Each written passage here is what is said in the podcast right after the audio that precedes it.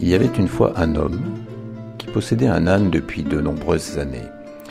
Mais la pauvre bête qui lui avait rendu tant de bons et loyaux services était maintenant bien fatiguée et à bout de force, si bien que son maître songeait à s'en débarrasser. L'âne, qui avait eu vent de l'affaire, décida de s'échapper et de prendre la route de Brême. Bah oui, euh, là-bas je pourrais devenir musicien de la ville, je m'épuiserais moins qu'avec mon maître. Je pourrais tranquillement terminer ma vie là-bas. Il partit donc. Et comme il marchait déjà depuis quelque temps, il rencontra sur sa route un chien de chasse, épuisé et haletant. Qu'est-ce qui t'arrive, mon camarade? Répondit le chien. Moi je suis vieux, je peux plus aller à la chasse, tant et si bien que mon maître a voulu m'assommer. T'imagines que je me suis aussitôt enfui. Mais qu'est-ce que je vais devenir? Là maintenant, comment je vais gagner mon pain? Eh bien, reprit l'âne, moi je vais à Brême pour devenir musicien de la ville. Tu n'as qu'à venir avec moi, je jouerai de la guitare et toi du tambourin. Le chien réfléchit un peu, accepta ils partirent tous les deux vers la ville de Brême.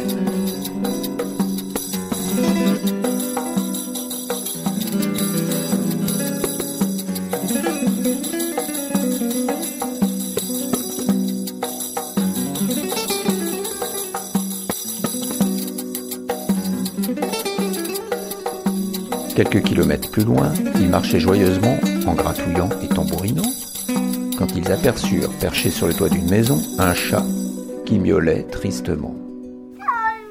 Qu'est-ce qui t'arrive, vieux Matou lui demanda le chien.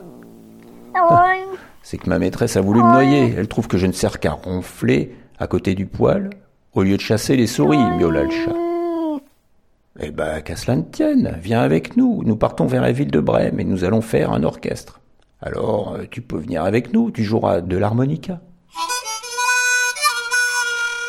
Et notre petit orchestre repartit aussitôt en direction de la ville.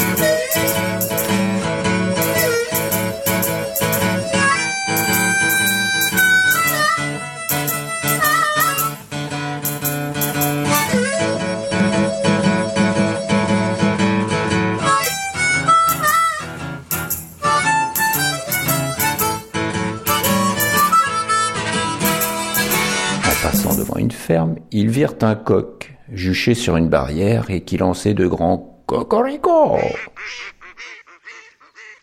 Ah, désolé, je crois que je me suis trompé de son là.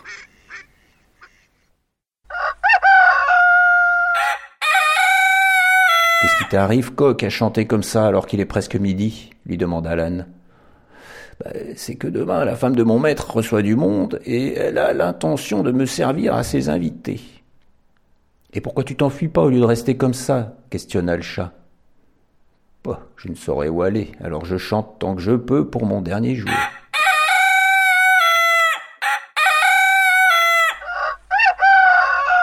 Mais viens plutôt avec nous, nous formons déjà un bel orchestre. Tu as une belle voix, tu seras notre chanteur. Nous serons tous les quatre les meilleurs musiciens de la ville de Brême. Le coq, n'ayant pas vraiment envie de finir à la casserole, accepta immédiatement et voilà nos quatre compères repartis sur la route en musique.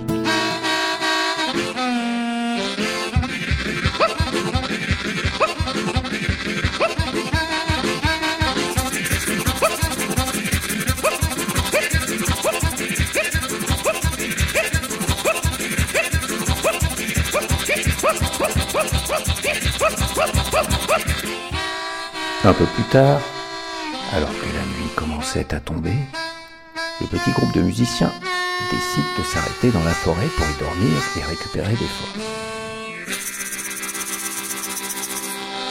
Le coq grimpa sur un arbre et aperçut au loin une lumière. Et qui dit lumière dit maison, se dit-il.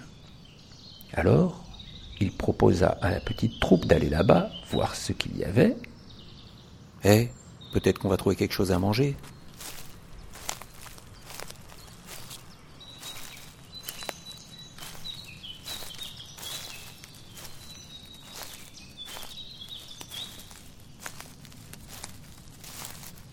Ils arrivèrent ainsi en face d'une maison parfaitement éclairée. L'âne approcha discrètement de la fenêtre et aperçut une table bien dressée avec toutes sortes de plats et de boissons. Hmm. J'ai tellement faim. Ah ben moi aussi. Ah, hein. moi aussi. Ben, allons-y, entrons, ajouta le coq. Mais l'âne reprit. Et, et attention, il y a autour de la table quatre brigands qui mangent et qui boivent. J'ai trop peur. Retournons dans les bois. Cacta le coq. Mais non, fit le chat, on va les effrayer. Mais oui, oui, j'ai un plan, dit l'âne. Écoutez-moi attentivement.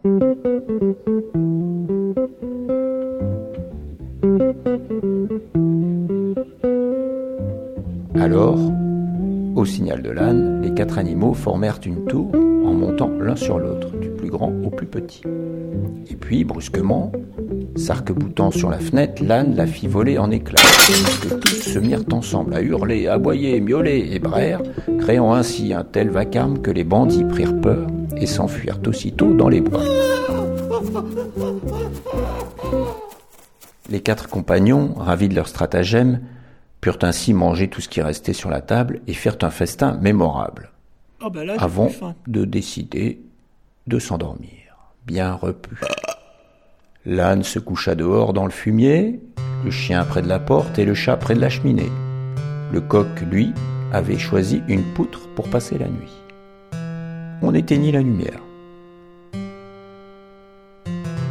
Mais quand minuit fut venu, les bandits qui étaient restés dans le coin virent qu'il n'y avait plus de lumière dans la maison et envoyèrent donc le plus courageux d'entre eux voir ce qui s'y passait. Arrivé à la maison, la porte silencieusement. Puis, trouvant tout très calme et voulant allumer une lumière, craqua une allumette qu'il approcha de ce qu'il croyait être deux charbons ardents et qui en fait n'étaient que les yeux du chat. Le chat ne voulait pas se laisser brûler les moustaches et lui sauta dessus, toute griffe dehors.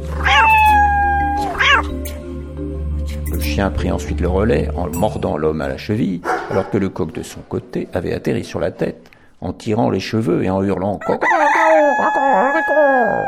Et pour couronner le tout, l'âne, d'une superbe ruade, envoya le voleur, surnommé Rico, valdinguer à quelques mètres de là. Celui-ci ne demanda pas son reste et courut retrouver les autres, essoufflés. Ah, c'est horrible. Il y a là-bas une sorcière qui m'a égratigné la figure et tiré les cheveux. On m'a piqué la jambe et un monstre noir m'a assommé pendant que quelqu'un sur le toit criait Au poteau, Rico Au poteau, Rico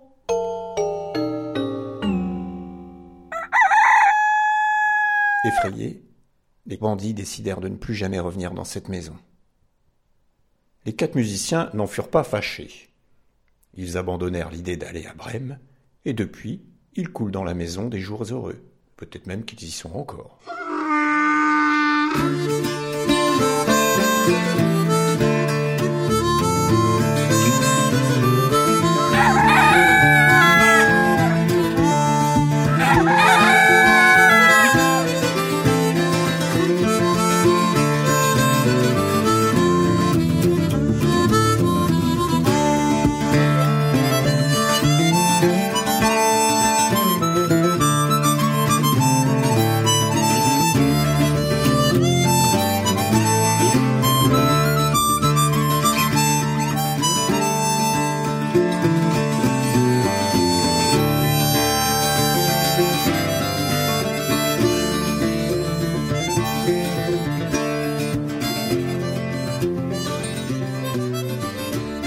Son, montage, mixage, Philippe Dunfort.